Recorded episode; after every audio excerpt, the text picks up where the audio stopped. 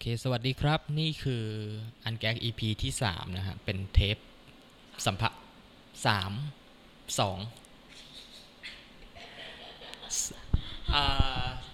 สองอย่างสองยังเป็นทางการ เอ้ย ไม่ใช่ เออสองยังเป็นทางการ เพราะเรามีเรามี EP ศูนย์แล้วก็ EP หนึ่งแล้วก็อันนี้คือ โอเค ถ้าตามตัวเลขคือ EP สองนั่นแหละเป็นแต่คือเป็นเทปสัมภาษณ์นะครับอีพีหนึ่งยังไม่ได้ฟังเลย ไม่เป็นไรฮะอี พีหไม่นึ่งเป็นไรอีพีหนึ่งไม่ได้ฟังจริงเราเปิดไปลงตอนไหนอีพีหนึ่งอะอะประมาณสองสองอาทิตย์ที่แล้วครับอ๋อโอเคนึกว่านานแล้วเราแบบถ้านานแล้วนี่ก็รู้สึกอ๋อไปไปไปอยู่ตอนไหนอ่าผู้ถูกสัมภาษณ์คนแรกของรายการ คือเดี๋ยวเดี๋ยวให้พี่เขาแนะแนะนำตัวตัวเองด้วยตัวเองก่อนแล้วกันนะค่ะเออสวัสดีค่ะ ชื่อยาดาแก้วบุรีนะคะ เป็นชิบริอาร์ติสค่ะ เราเรียก อันนี้ผมขอเรียกว่าพี่หญิงได้ได้ไหมฮะได้ค่ะ โอเค ส่วนมากก็เขาก็เรียกกันยาดายาดาเนาะอ่าเอครับอจำง่ายๆเพราะชื่อสั้นสองพยางค์ชื่อชื่อแฟนเพจชื่อของที่เอาไว้ลงผลงานพี่นี่ชื่ออะไรนะยาดาดอทคินบาคุค่ะ มีดอทมีดอทด้วย มีดอทมีดอทหนึ่งอันแล้วก็คินบาคุตอนที่กำลังสัมภาษณ์กันอยู่นี่พี่ จริง ๆ พี่ทำเชือกต่อต่อเลยก็ได้นะทำไปสัมภาษณ์ ได้ได้ค่ะ เดี๋ยวค่อยทอันนี้ตอนคือตอนกำลังสัมภาษณ์นี่คือพี่เขาก็ทำเขาเรียกอะไร มัดำมัดกำลังแบบ เตรียมเตรียมเชือก เตรียมแบบสำหรับพอดีว่าเชือกเชือกเนี่ยมันกว่าจะเอามาใช้ได้เนี่ยมันมีการเตรียมการเยอะก่อนที่จะได้ใช้ เพราะ เพราะมันก็เป็นเชือกที่ จะพูดว่าไงดีมันก็คือมันก็คือจูดนะคะมันก็คือเชือกปอกระเจ้าเนี่ยแหละ แต่ว่ามันก็จะมีเสี้ยนมีนู่นมีนี่เราก็ต้องทำการกำจัดมันแล้วทำให้มันเอออยู่ในสภาพที่ใช้งานได้ ก็ไม่ต้องแปลกใจถ้าถ้าระหว่างคุยไปก็มีเสียงอะไรสักอย่างก็คือ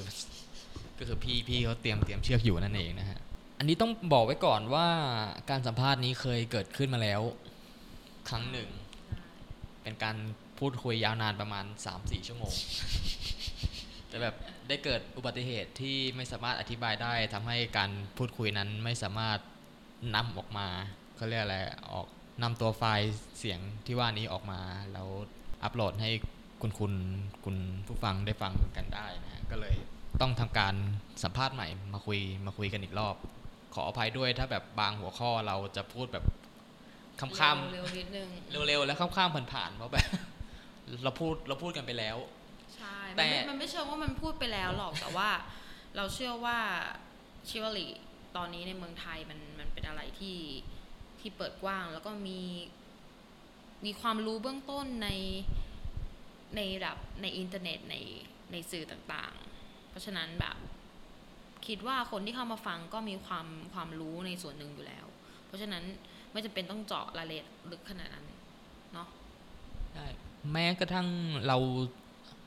ที่เราคุยกันครั้งแรกนี่คือเดือนตุลาป่ะฮะโอ้ยประมาณเดี๋ยวไหนก็ไม่รู้ลืมแล้วนะอ่าใช่ประมาณประมาณนั่นแหละเดือนตุลาแม้กระทั่งแบบระยะห่างระหว่างเดือนตุลากับตอนเนี้ยเดือนเดือนธันวาเนี่ยก็มีความเปลี่ยนแปลงตุลาเหรอไม่ไม่ตุลาก็กันยาอืมสักวันหนึ่งอะเออสักวันหนึ่งอะก็นับก็นับว่ามีความเปลี่ยนแปลงเยอะหรือเปล่าฮะหรือยังไงก็ก็มีมันมันมีความเปลี่ยนแปลงเยอะนะ คือตอนนั้นเราก็ เราก็เราก็ออกมาในฐานะของของการเป็นศิลปินแล้วอะการเป็นศิลปินแล้วก็ การทำงานสู่สาธารณะเยอะ แล้วก็ตอนนี้ก็เปิดสตูดิโอเป็นของตัวเอง ตอนนี้เราก็นั่งสัมภาษณ์กันอยู่ในสตูดิโอของพี่เนี่ยแหละใช่อันนี้ก็ไหนๆก็พูดเรื่องสตูดิโอแล้วก็ขอสัมภาษณ์เรื่องประเด็นนี้ไปเลยแล้วกันว่าแบบ อะไรทำให้พี่คิดแบบคิดเปิด อะไรทำให้แบบเป็นไอเดียเริ่มแรกที่แบบทำให้อยากเปิดเป็นสตูดิโอของตัวเอง คือเราเชื่อว่าชิบริอาร์ติสหลายคนเขาก็คงอยากจะมีสตูดิโอเป็นของตัวเองอะแต่ด้วยความที่เราก็มีความความคิดนั้นว่าเอ้ยเราต้องมีนะ เพราะว่ามันเป็นที่ที่เราสามารถทำงานได้ ฝึกได้ ได้ค้นหาตัวเองได้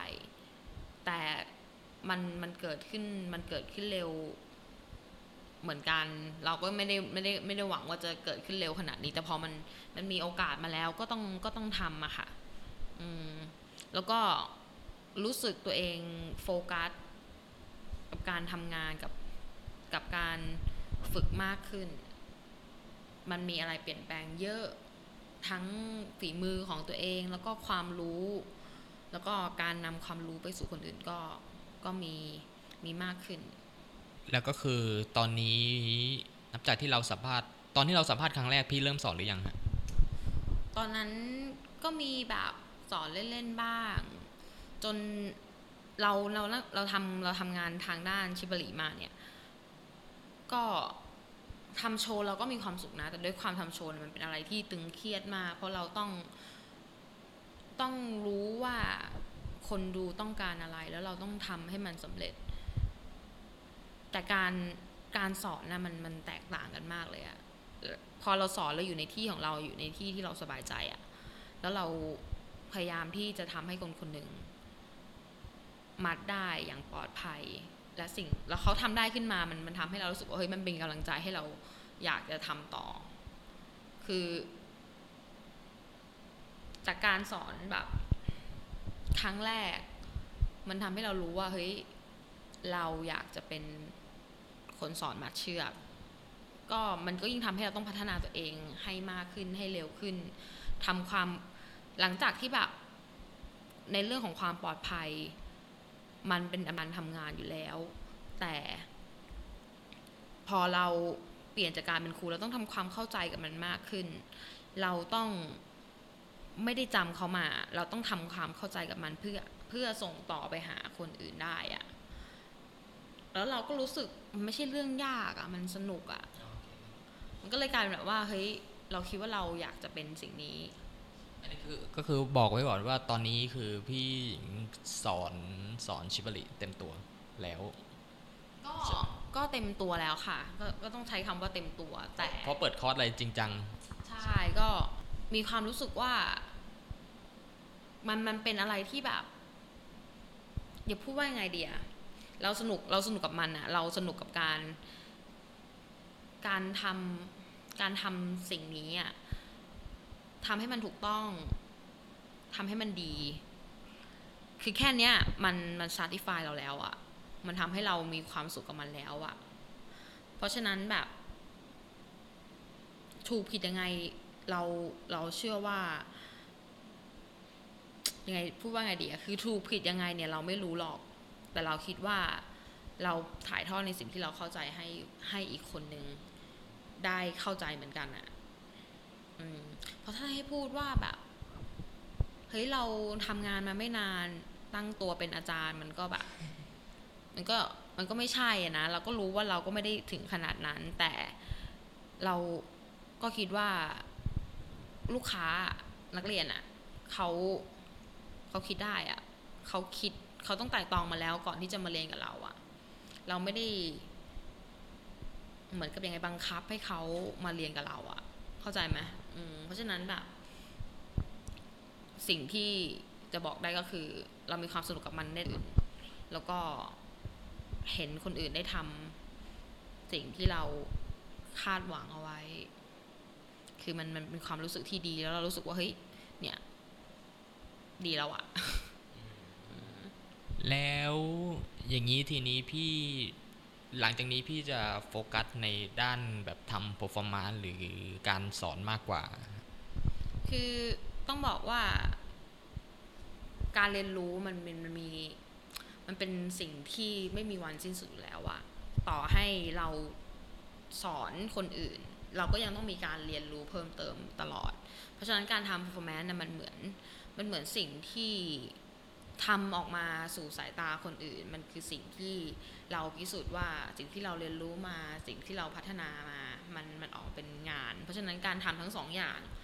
มันก็เป็นเป็นช่วงระยะเวลาของมัน อาจจะมีการปรับเปลี่ยนนิดนึง เพราะว่า เพราะว่า เรามีความรู้สึกว่าเราอยากจะสร้างอะไรที่มัน มันอยู่ในในในบริบทของงานศิลปะมากขึ้นทำให้ทุกคนได้ enjoy กับ performance นี้ ไม่จำเป็นต้องเป็นผู้ชื่นชอบในเรื่องของชิบาริอย่างเดียว อันนี้เหมือนเรา เหมือนเราเปิดเทปกันด้วยแบบเรื่องเรื่อง มันเป็นเรื่องปัจจุบันแหละ แต่มันเป็นค่อนข้างลึกอยู่สมควร ประเด็นประเด็นที่เราจะสัมภาษณ์ ในกันในเทปเนี้ยก็เราจะพยายามครอบคลุมทั้งหมดแหละ ว่าแบบ เป็นทำความรู้จักกับพี่ในฐานะแบบ คือพี่เริ่มเริ่มเริ่มต้นด้วยการเป็น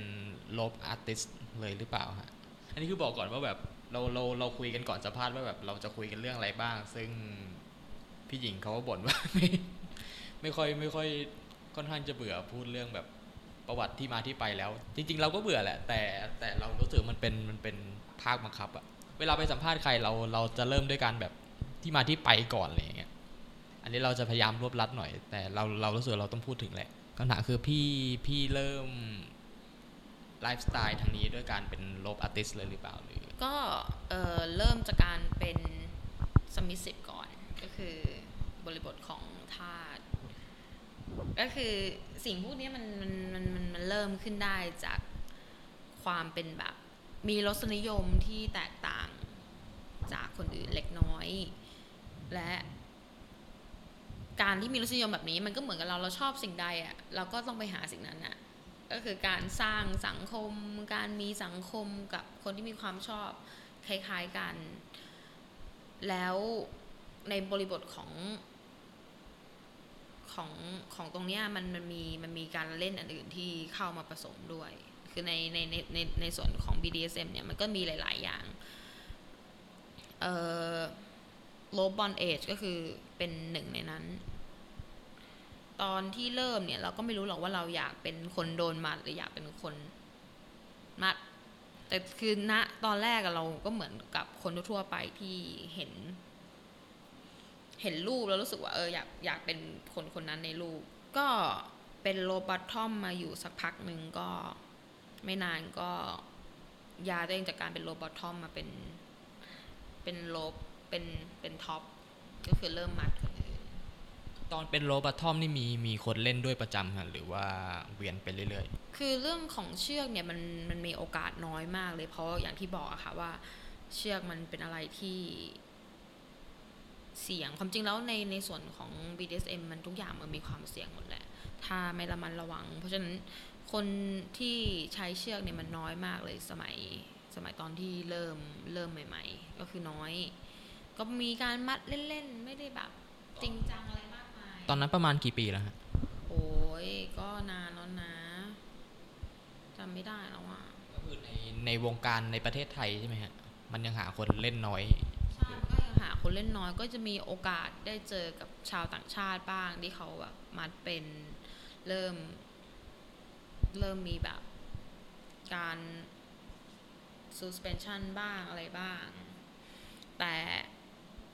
พอได้มาลองเป็น top เองอะเรารู้สึกเราชอบมากกว่า คือก็ชอบโดนมัดนะ แต่ เราชอบ create มากกว่า มันก็เลยทำให้ ไม่ค่อยได้เป็น bottom กับเท่าไหร่แต่ก็คือก็ยังก็ยังมีเปิดโอกาสที่ถ้าเจอศิลปินที่เราอยากอยากจะศึกษาเขาอยากจะรู้สึกว่าความรู้สึกของมันเป็นยังไง ก็คือโดนบ้างเป็นครั้งครั้งคราวๆแต่แบบ ไม่ตลอด น้อยแบบนับครั้งได้เลยอะตั้งแต่เป็นบัตทอมตั้งแต่เป็นท็อปมา เคยเป็นบัตทอมทั้งหมดนะ ขอนับก่อนหนึ่งสอง สามสี่ห้าครั้ง ในระยะเวลาแบบสามปี คือนับนับครั้งได้เลยนับครั้งอันนี้คือที่ผมสนใจว่าแบบพอพี่เป็น เป็นท็อปแล้วเนี่ย พี่เทคคอร์สจริงจังเลยใช่ไหมหรือหรือแบบมันต้องใช้เวลาสักพักหนึ่ง เรามองว่าในในขณะที่เราเรียนอะคือการการจำอะมันมันเป็นมันเป็นสิ่งที่เราถูกสอนมาว่า เวลาเราเรียนเราต้องจำถูกไหม เราคิดว่าเรามี step มาได้เร็วขนาดนี้เพราะว่าเราทำความเข้าใจกับมันมากกว่า พอเราทำความเข้าใจกับมันมาแล้วอะว่าหาเหตุผลในการทำสิ่งนี้นี้นี้อะในถึงในในเรื่องของเทคนิคการมัด เส้นเส้นล่างเส้นบนล็อกยังไงอะไรเงี้ยคือ ถ้าเราทำความเข้าใจกับมันได้ พอมันไป step อื่นๆ มันมันมันทำให้ง่ายขึ้นอะเพราะว่า ถ้าเราไม่มีความเข้าใจกับมันเราจำมันอย่างเดียวอะเราก็จะติดภาพนั้นๆอะคือภาพนั้นมันไม่ มันก็ยังอยู่ที่เดิมอะแต่เราไม่ได้ทำความเข้าใจกับมันเลยว่า ในเรื่องของการมัดเนี่ย อย่างชิปาริเนี่ย มันแปลว่า การมัด การมัดตามสรีระของร่างกาย เพราะฉะนั้นเรากำลังมัดกับร่างกายของคนที่มีรูปร่างที่แตกต่างกันออกไป มีอนาโตมีที่แตกต่างกันออกไป เพราะฉะนั้น เราต้องทำความเข้าใจกับมันก่อนว่า รูปร่างนี้ทำไมต้องมัดแบบนี้ เรามีเหตุผลที่จะมาแบบนี้ เพราะบุคคลคนนี้มีรูปร่างแบบนี้ การทำให้เชือก เข้ากับรูปร่างนั้นมันเป็นสิ่งที่ดีมากกว่าที่จะทำให้รูปร่างนั้นนะเข้ากับเชือก มันเหมือนกับทำความเข้าใจง่าย ๆ ว่าบุคคลก็คือยังเป็นตัวหลักอยู่ เชือกคือตัวเข้าไปเสริมจะต้องทำให้มันเข้ากัน เข้าใจไหมเข้าใจก็ก็คือเราเขาเรียกอะไรทำความทำงานศิลปะกับเรือนร่างคนผ่านเชือก ใช่ไหมใช่ เพราะว่าเราไม่สามารถเคลื่อนย้ายซี่โครงคนให้ไปอยู่ตรงอีกที่หนึ่งได้อะเพราะฉะนั้นการต้องทำความเข้าใจว่าเอวนี่คือเอวนี่คือสะโพกนี่คือกระดูกกระดูกเอวกระดูกซี่โครง เพราะฉะนั้นมันต้องทำความเข้าใจว่า มันอยู่ตรงนี้ แล้วรูปร่างของแต่ละคนความสูงความยาวความใหญ่ต่างกัน ถ้าเราทำความเข้าใจมันได้ ไม่ว่าหลักสูตร คุณจะเรียนมาสักเจ็ดแปดครั้ง คุณตามหลักสูตรนั้นเดิมๆ มันอาจจะดีกับคุณ คุณอาจจะทำได้ดีคือมันแล้วแต่คนว่าคุณอาจจะทำได้ดี แต่สำหรับจะสำหรับทางนี้แล้วสำหรับทางเราแล้วเราคิดว่า การทำความเข้าใจเนี่ยมันคือมันคือสิ่งสำคัญว่าคุณต้องเข้าใจรูปร่างนี้ แล้วก็ทำให้เชือกนั้นมันเหมาะสมกับรูปร่างนี้ นี่พูดได้ไหมว่าว่าว่าสิ่งที่พี่เรียนเนี่ยเป็นเรียนเกี่ยวกับศิลปะและและสรีระมากกว่างานเทคนิค หรือมันหรือมันต้องไปคู่กัน คือในเรามองว่ามันไม่มีแพทเทิร์นอะไรที่มันตายตัวหรอก มันก็มีทุกคนมีเทคนิคที่แตกต่างกันออกไปอะ เราก็เคยตามเทคนิคของคนอื่นมา แต่มันถึงจนวันหนึ่งแล้ว เรารู้สึกว่าเราต้องสละมันทุกอย่างแล้วทำความเข้าใจกับมันอะทางงานของตัวเองอะมันเหมือนกับแพทเทิร์นมันมีไม่กี่แบบหรอกในการมัด แต่ต้องเลือกที่มันเข้ากับเราแล้วเราสนุกกับมันอะไม่ค่อยเกี่ยวกับ BDSM สักเท่าไหร่เนาะก็ดีครับเพราะเพราะไม่ไม่จำเป็นต้องเกี่ยวแบบร้อยเปอร์เซ็นก็ได้ เพราะเราเดี๋ยวเราก็ยังมีเทปอื่นที่เกี่ยวอยู่ดี แต่ไหนๆก็มาคุยกับพี่แล้วก็ พูดสิ่งที่พี่อยากพูดดีกว่าโอเคนะ อันนี้เราก็โดคือยังไงกระโดดจากจุดเริ่มต้นมา พี่เรียนกับคนแรกนี่เป็นยังไงบ้างฮะมันเปลี่ยนแนวคิดของพี่จากจากที่แบบดูและจำอย่างอย่างเดียวเนี่ย พอพอมาเรียนเริ่มเรียนครั้งแรกเนี่ยมันมันมีความต่างหรือแบบแนวคิดพี่เปลี่ยนเลยไหม คือเรามีความเชื่อนะตอนแรกว่า การทำตามเขามันเป็นสิ่งที่ถูกต้อง แต่พอ เราคิดว่าด้วยความที่เราเป็นคนที่ชอบครีเอทอะไรพวกนี้อยู่แล้วอะเป็นคนที่ถ้าไปสอบอะเราไม่อ่านหนังสือก่อนสอบ เพราะเราทำทำความเข้าใจในระหว่างเรียนมาแล้ว เข้าใจไหมถ้าไม่เข้าใจคือไม่เข้าใจ เออ ถ้าไม่เข้าใจก็ต้องทำให้เข้าใจ แต่คือไม่มานั่งจำทั้งหมดเพื่อที่จะเอาไปใส่ในข้อสอบอะ่ะ มันแบบ หัวหัวเล็กแค่นี้ไม่สามารถยัดทุกอย่างเข้าไปในหัวได้หรอกแต่ถ้าเราเราเราทำความเข้าใจกับมันอะ่ะมันเป็นธรรมชาติอะ่ะอันนี้พูดถึงการการอ่านหนังสือ การมัดอะทุกอย่างแหละเกี่ยวกันหมดแหละแต่ถ้าคือถ้ามองภาพได้ก็คือ มันเอาไปใช้ในในส่วนอื่นได้อะคือเราต้องทำความเข้าใจกับมันอะเราจะแบบจำตลอดมันเป็นไปไม่ได้ เราต้องรู้ว่านี่คือจุดโหลด 70%จุดโหลด 30%คือแบบ มันมันมีดีเทลเยอะแยะ มากมาย แต่เราต้องทำความเข้าใจว่าทำไมจะทำไมต้องเป็นแบบนี้ เพราะสรีระเป็นแบบนี้แบบนี้ คือเรามองว่าการมัดแบบฝรั่งอะการมัดแบบเวทเทนสไตล์อะปลอดภัยนะ ปลอดภัยมาก ปลอดภัยกว่ามัดแบบญี่ปุ่น แต่ความสวยงามมันมันต่างกัน เพราะฉะนั้นแบบพอมันถึงจุดหนึ่งจุดที่เราเรียนจากเวทเทิร์นมาเราย้ายไปญี่ปุ่นอะ ก็มีความมีความสับสนเล็กน้อยเพพี่พี่เริ่มเรียนจากอะไรก่อนเวสเทิร์นก่อน ใช่เราเริ่มเรียนจาก Western ก่อน แล้วถึงมารู้เริ่มมารู้จักอาจารย์ญี่ปุ่นถึงได้มาเริ่มเรียนความเป็นญี่ปุ่นมากขึ้น อืมอันนี้ก็เกี่ยวกับตอนที่พี่เป็นเป็น bottom นี่คือพี่ก็ play เป็น Western ก่อนหรือเปล่าเกี่ยวปะใช่ใช่ก็เป็นแนวแนว Western หมดเลย จนมาเริ่มได้เรียนรู้งานญี่ปุ่น พอมันมันมันเกิดความสับสนเนี่ยว่าเฮ้ยนี่คือสิ่งที่เราถูกสอนมา นี่คือสิ่งที่อาจารย์ญี่ปุ่นสอนมา มันเกิดความสับสนอะนิดนึงอะเออ มันก็เลยรู้สึกว่าเราสามารถเดินสายกลางได้ไหม คือคอนคอนเซปต์เขาขัดกันเหรอ ของทางทาง Western น่ะเขาจะมาสายของความปลอดภัยเยอะ ก็คือเขาไม่ทำเลยในสิ่งที่ มันมีความเสี่ยงขึ้นมา แต่ทางของญี่ปุ่นเนี่ย เขาจะมาแนว torture ซึ่งอันตรายเหมือนกัน ถ้าคุณไม่ทำให้มันถูก แต่คอนเซปต์การโชว์พวก anatomy หรือสรีระอะไรพวกนี้มันมันเหมือนกันไหมฮะ อืมในในความคิดของเรานะ เราก็ไม่มั่นใจเหมือนกันว่ามันถูกไหมแต่สำหรับโชว์ที่เราดูมาซะส่วนมากของทางญี่ปุ่นจะเป็นทาง torture มากกว่า ส่วน ของ Western เนี่ยเขาจะมาแนว entertain ความสวยงามของของสรีระร่างกาย ซึ่งมีมีการมีการมีความรู้สึกมีความโชว์ของการเป็นของร่างกายแบบเยอะกว่า แต่กับพี่หญิงนี่คืออยู่ตรงกลางพยายามอยู่ตรงกลางหรือเปล่าด้วยความที่เราทำงานกับบุคคลหลาย ๆ คนที่ไม่ใช่ผู้มีรสนิยมทางด้าน BDSM มั มันจะเป็นต้องเดินสายกลาง แต่พอแบบพอเราอยู่ในด้านของหลังซีนแล้วก็ใช้ความโทเจอร์เหมือนกัน เพราะเรารู้ว่าบุคคลนั้นรับได้ แต่พอมันมาอยู่ในทางสายกลางเนี่ย เราสามารถผ่อนผ่อนปนให้ให้ให้นางแบบของเราหรือบุคคลที่เราทำงานเนี่ยเขาสามารถเพิ่มระดับไปได้เรื่อยๆแต่พอมาเป็นการสอนเนี่ย เราก็ต้องรู้ว่าลูกศิษย์เรา นักเรียนเราต้องการต้องการแบบไหน ซึ่งซึ่งพี่ได้ทั้งสองทาง ใช่ต้องได้ทั้งสองทาง แต่สุดท้ายแล้ว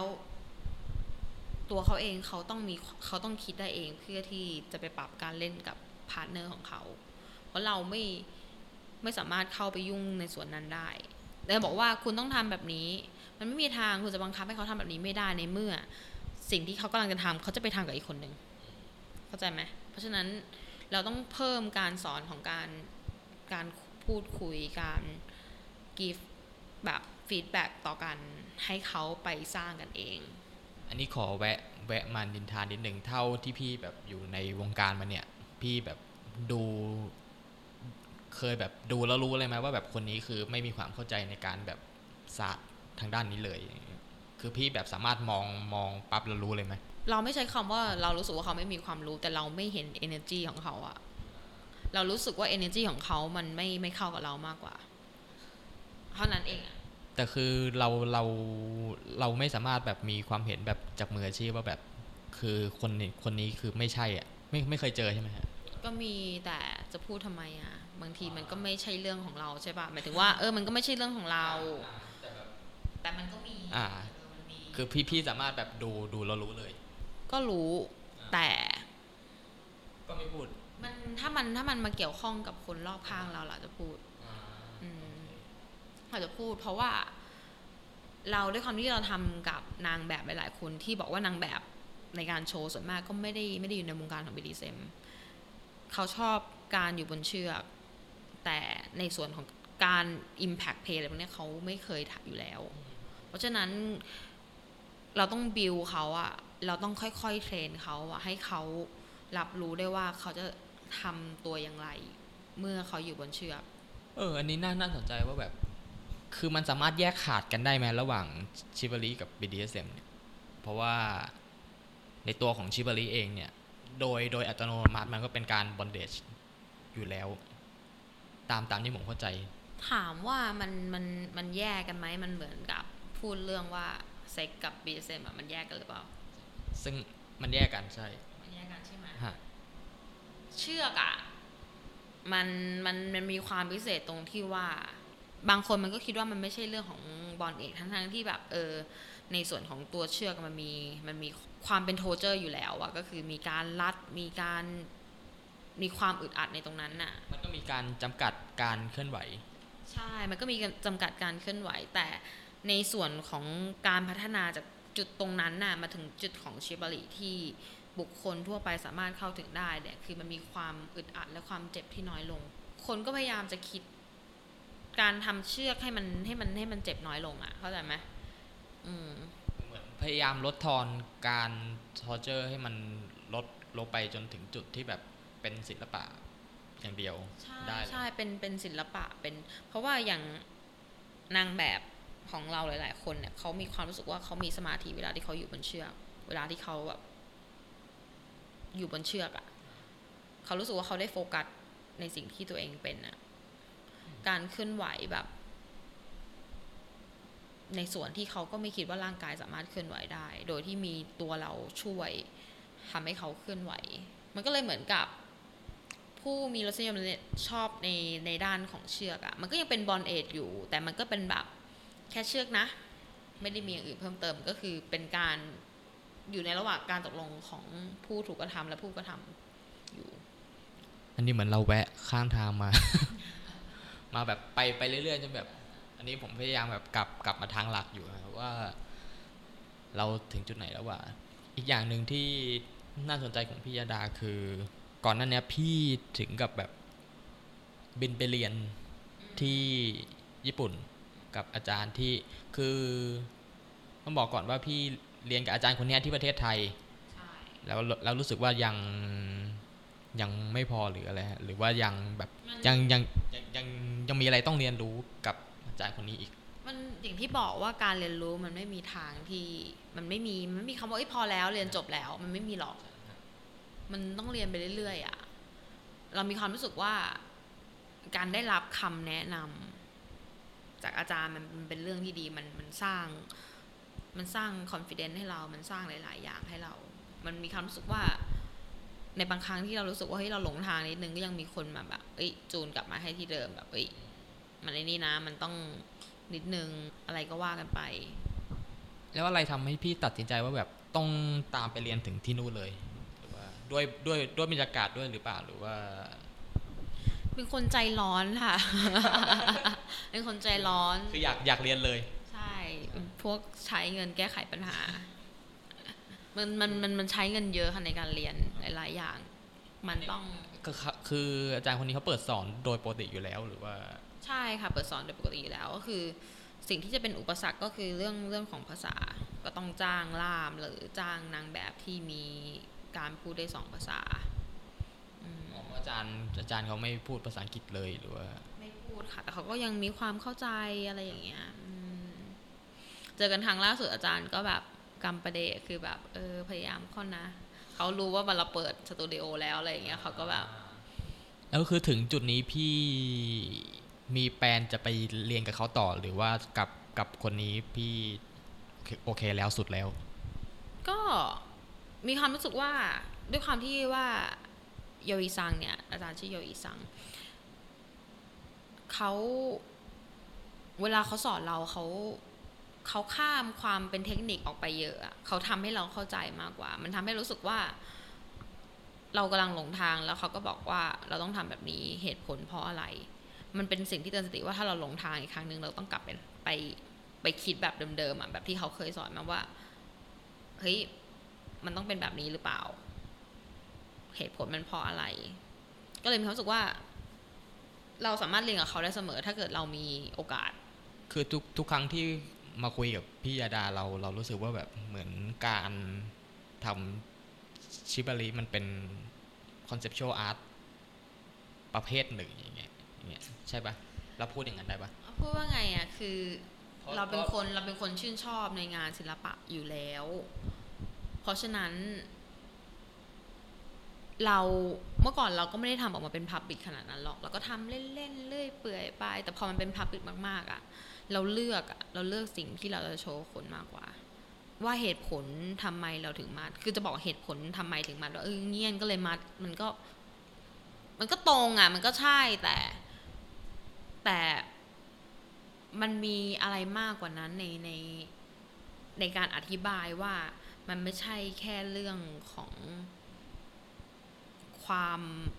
มันไม่ใช่เรื่องของราคะอย่างเดียวอะเออมันเป็นเรื่องอื่น ๆ เข้ามาเกี่ยวด้วย แต่ถึงตอนนี้พี่ก็ยังแบบ play มัดแบบเป็นเซสชั่นปกติแบบแคชช a ลแบบทั่วไปโดยก็บ่อยก็มีบ่อยก็บ่อยไหมถามว่าบ่อยไหมก็ก็ไม่บ่อยนะ เพราะว่าเราเอาเวลาไปทำกับการฝึกมากกว่า อ่าแล้ว การฝึกมันมันต่างอะไรกับการแบบเซสชั่นมัดปกติทั่วไป ความความสวยงามความสวยงามแล้วความอดทนของของนางแบบ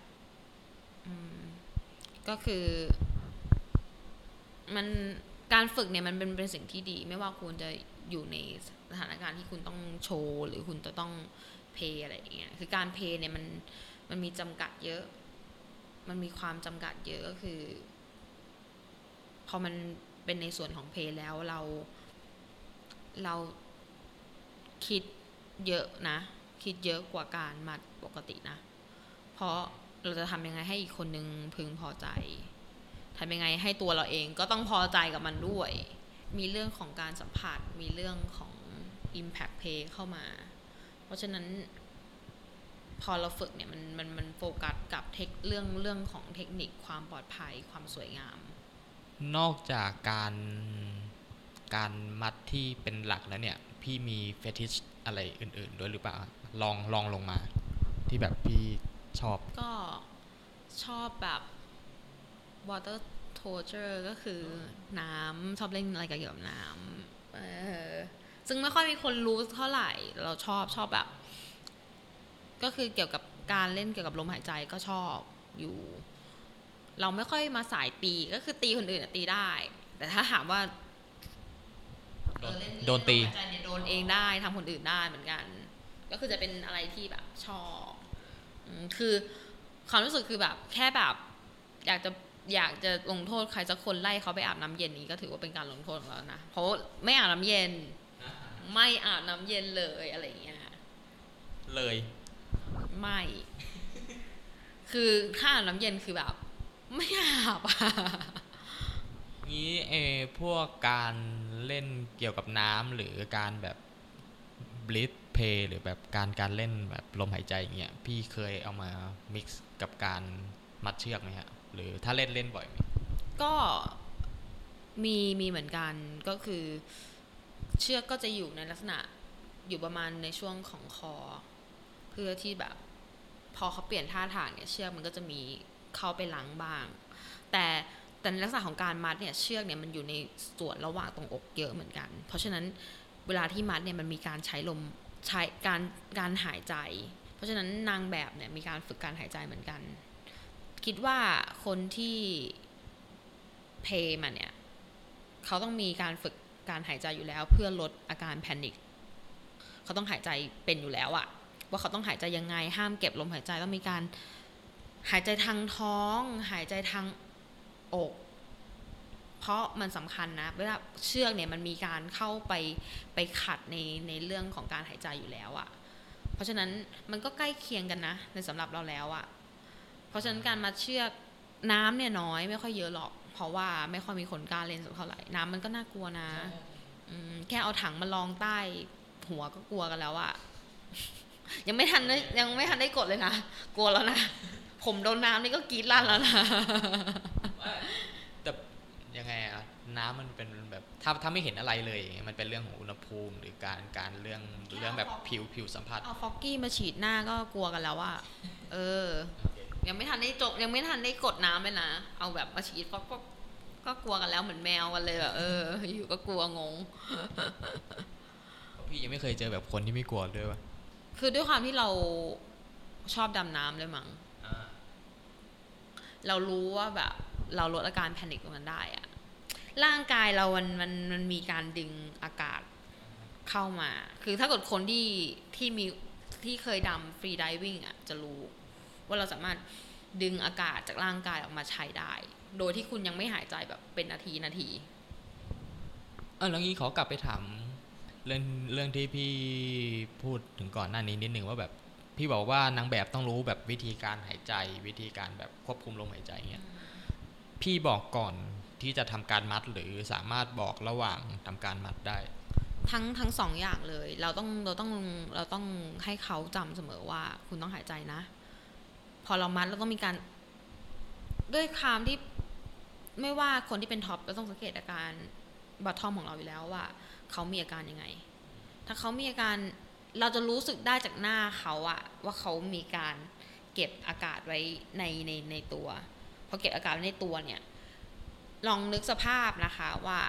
ปอดเนี่ยมันอยู่ใต้ซี่โครงเราเก็บอากาศเข้าไปอะปอดขยายขึ้น ซี่โครง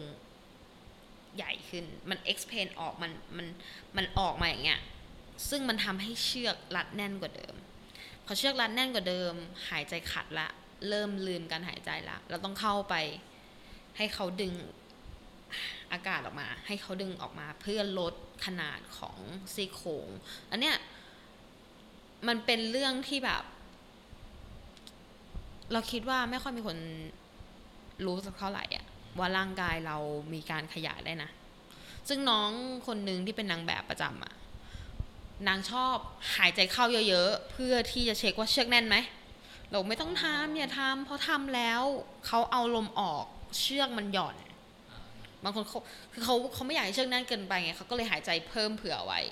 แต่ตอนหลังก็ปรับได้ไม่ค่อยทำเมื่อก่อนอะทำบ่อยอมพยายามทำแบบ หายใจให้ให้ซี่โครงมันออกมาเพื่อแบบเขากลัวว่ามันแน่นเกินไปอะไรเงี้ยทำบ่อย แล้วเชือกก็หย่อนพอเชือกมันหย่อนปุ๊บมันเชือกมันก็ ไปอยู่ในที่ที่ไม่ควรจะอยู่ เออเหมือนเหมือนเรื่องแบบนี้มันเป็นเรื่องที่คนเล่นมีเดียนเซฟไม่เขาเรียกไม่ค่อยตระหนักว่าว่ามันเราทั้งทั้งทั้ง top ทั้ง bottom แหละว่าเราต้องมีแบบพื้นฐานเรื่องแบบปฏิกิริยาร่างกายมนุษย์ ไม่ต้องลึกขนาดนั้นก็ได้แต่แบบพอรู้พื้นฐานว่าแบบ รู้จักร่างกายตัวเองรู้ใช่จักคือการมัดเชือกอะมันมันรู้จักร่างกายตัวเองเยอะ เยอะนะ บางคนมีอาการแบบสะบักข้างหลังแบบขัด ก็ไม่ไม่เคยรู้มาก่อนจนมามาจนมารู้ว่าเอ้ยมันขัดนะฝั่งหนึ่ง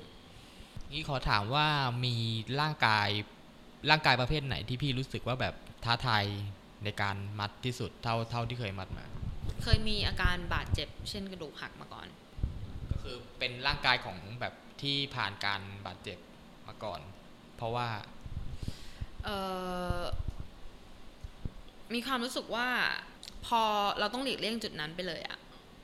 มันไม่สามารถไปเข้าใกล้ได้เลยนะ คนที่มีอาการกระดูกหักในส่วนตรงนั้นมา แล้วก็อีกอันหนึ่งก็มีอาการบาดเจ็บจากเส้นประสาท เส้นประสาทก็คือเส้นประสาทมีอาการบาดเจ็บมา เพราะสิ่งต่อให้ให้เส้นประสาทเขามันได้รับการรักษามาแล้วอะแต่หัวสมองเขาอะยังยังจดจำเรื่องเดิมๆอยู่นี่นี่คือพี่เช็คทุกครั้งว่าฮะว่าแบบก่อนมัดใคร ว่าว่าแบบเคยมีอาการเช็ค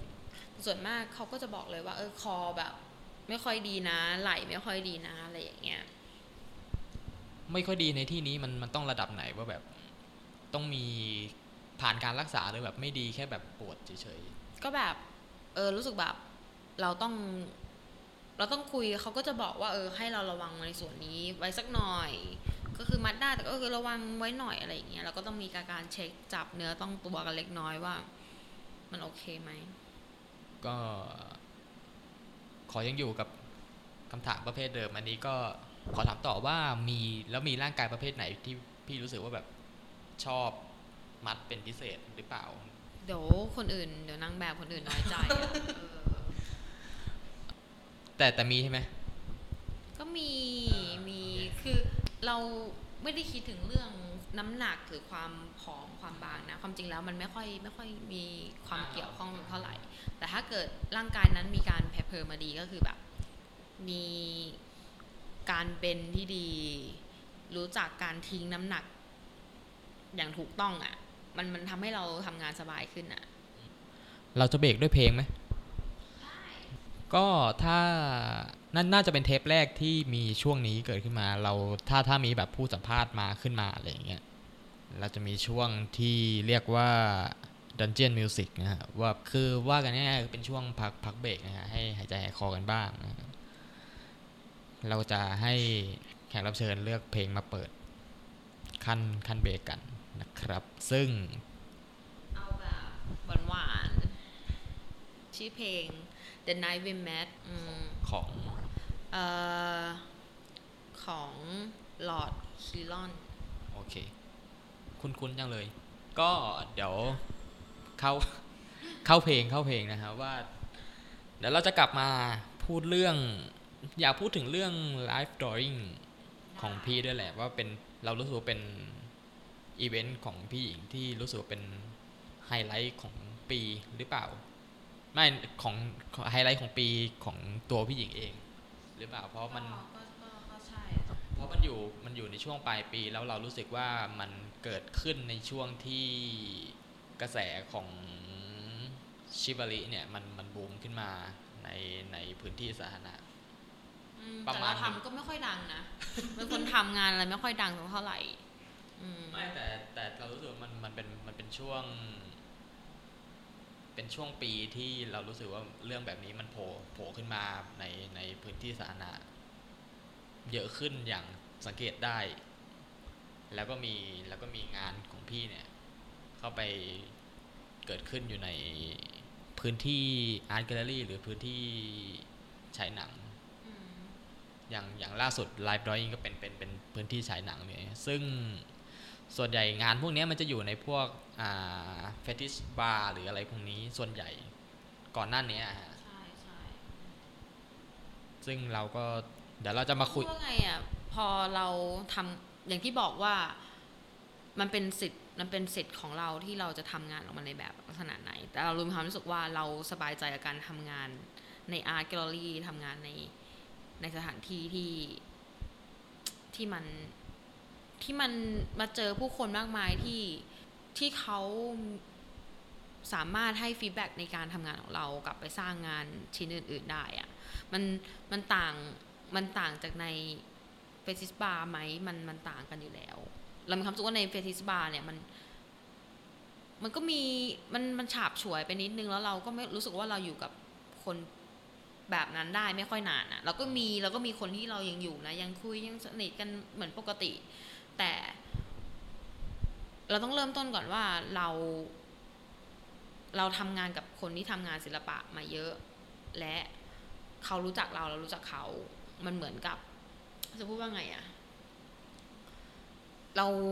หยิบงานชิ้นนี้ขึ้นมาทำอะมันมันทำให้เรามองเห็นความ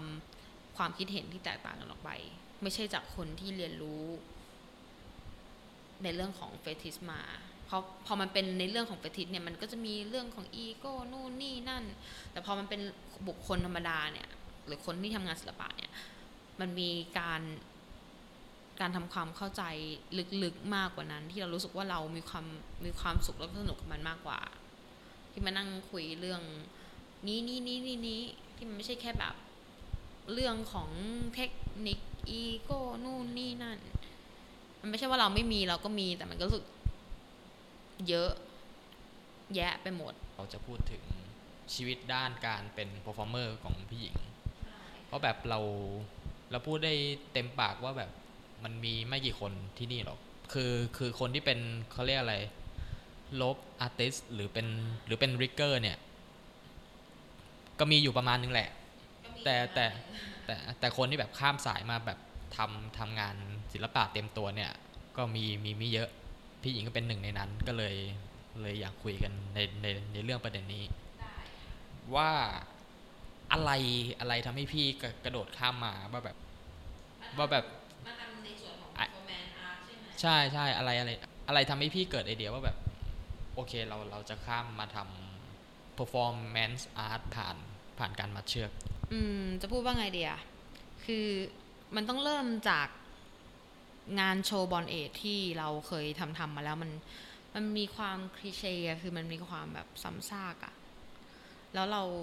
มองไม่เห็นความหมายของมันอะแต่พี่แต่พี่ก็เคยโชว์อะไรแบบนั้นมาโชว์ค่ะ โชว์มันต้องผ่านจุดนั้นมาอยู่แล้วเออ ก็เคยโชว์ก็มีโชว์บ้างอะไรบ้าง แต่ก็รู้สึกว่ามันไม่ค่อยมันไม่ค่อยตรงสายกับ มันมันทำให้เรามองกลับไปแล้วเราไม่ไม่ได้ชอบ ไม่ใช่ไม่ใช่แบบสิ่งที่เราชื่นชอบสักเท่าไหร่อะ คือเราเป็นคนที่ชอบทำงานที่แบบว่าทำงานก็คือทำในสิ่งที่ชอบอะไม่อยากทำงานในในสิ่งที่เราไม่ชอบอะซึ่งเราก็ใช้กับมัน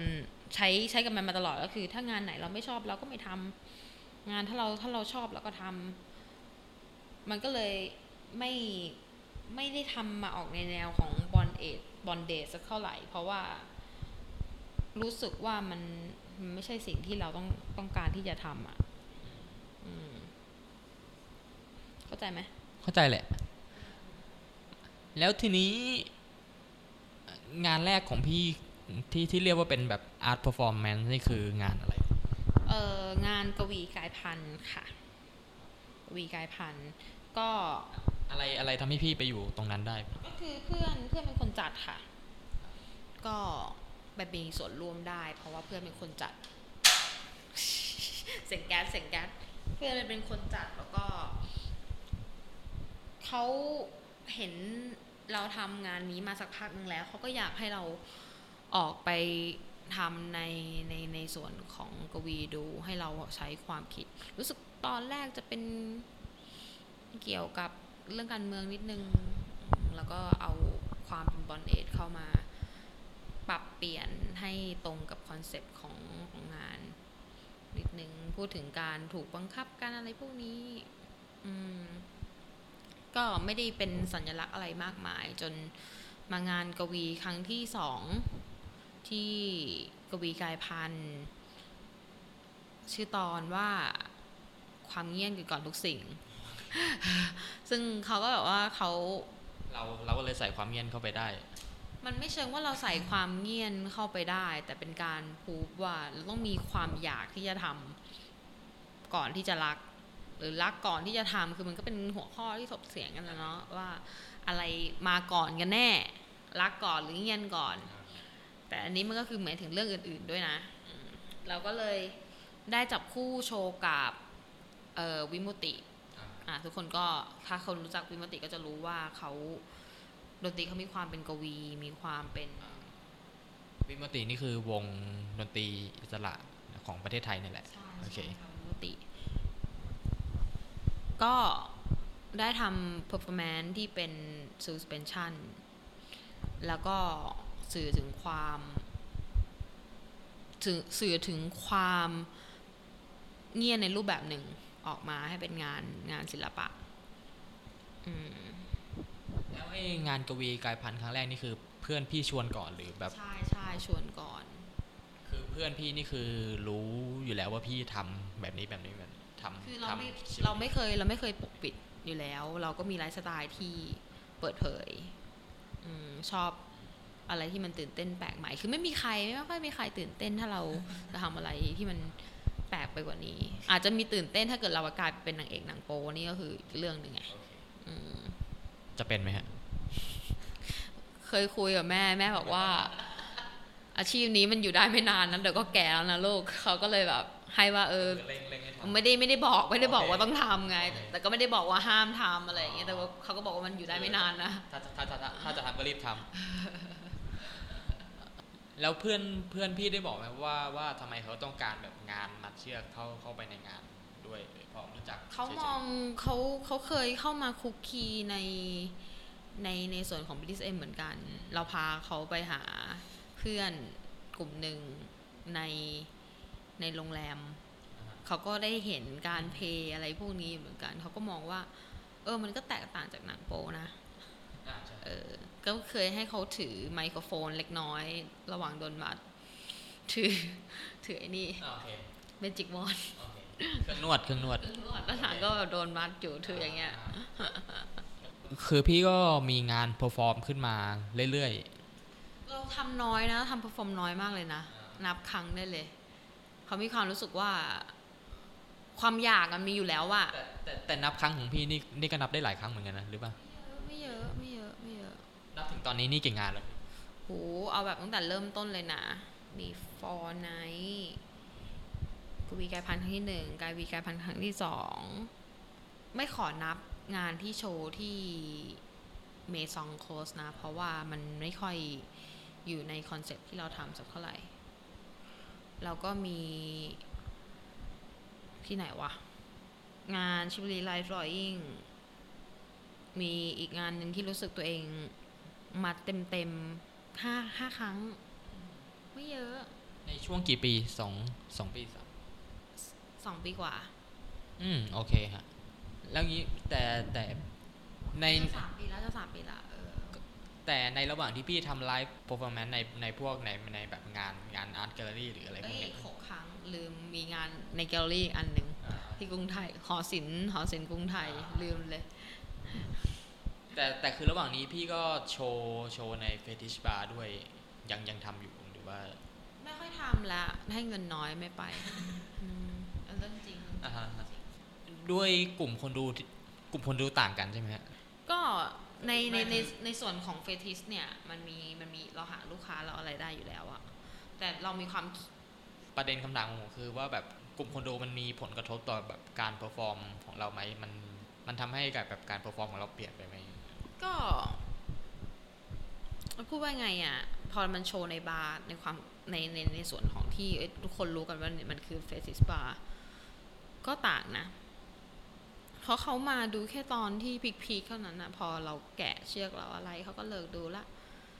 ความอดทนในการรอคอยของเขามันมันน้อยอะ่ะถ้าเรายิ่งไม่มีอะไรแบบแต่ entertain ในระหว่างมันนะมันมันมันก็จะยาก มืดไม่ชอบ มืดไฟมันมันมันเราเป็นคนตาไม่ค่อยดีอะ่ะ เราทำงานลำบากอะ่ะ เราเป็นคนจริงจังอะ่ะ ซึ่งรับมือกับคนดื่มเยอะๆ ไม่ค่อยได้ด้วย อืมเพราะเวลาเรามัดเชือกทุกครั้ง ไม่ว่าจะเป็นงานโชว์หรืองานซ้อม ไม่เคยดื่ม อืม เพราะมันไม่มีสำมันไม่ได้อะมันไม่ใช่ อะ เออ มันมันดื่มไม่ได้อะอืม มันก็เลยพอมันทำในหอศิลป์ทำอะไรเนี่ยเรื่องของการดื่มเนี่ยมันลดมันลดขนาดลง คนเมาก็จะน้อยลง เอออันนี้เป็นความความความคิดส่วนตัวเลยนะ ไม่ได้มีอะไรแบบ ไม่ได้มีอะไรแบบซับซ้อนเลย เราชอบแบบนั้นมากกว่า แล้วคนดูในหอศิลป์เนี่ยเขาตั้งใจดู เขามีคำถามเยอะแยะมากมาย ซึ่งเราสนุกกับการตอบอะซึ่งบางคนอาจจะอาจจะฟังแล้วอาจจะฟังแล้วลำคาญไงแต่เราสนุกกับมันที่จะได้ตอบ เขาแบบถามกระทั่งแบบในแต่ละน็อตของเรามีความหมายอะไร เราไม่เคยมัดช้าขนาดที่แบบ เราบอกเขาว่าตั้งแต่ทำโชว์มาไม่เคยมาช้าขนาดนี้เลยนะ เพราะเราต้องการให้พวกเขาเห็น ให้พวกเขาดูว่าเนี่ย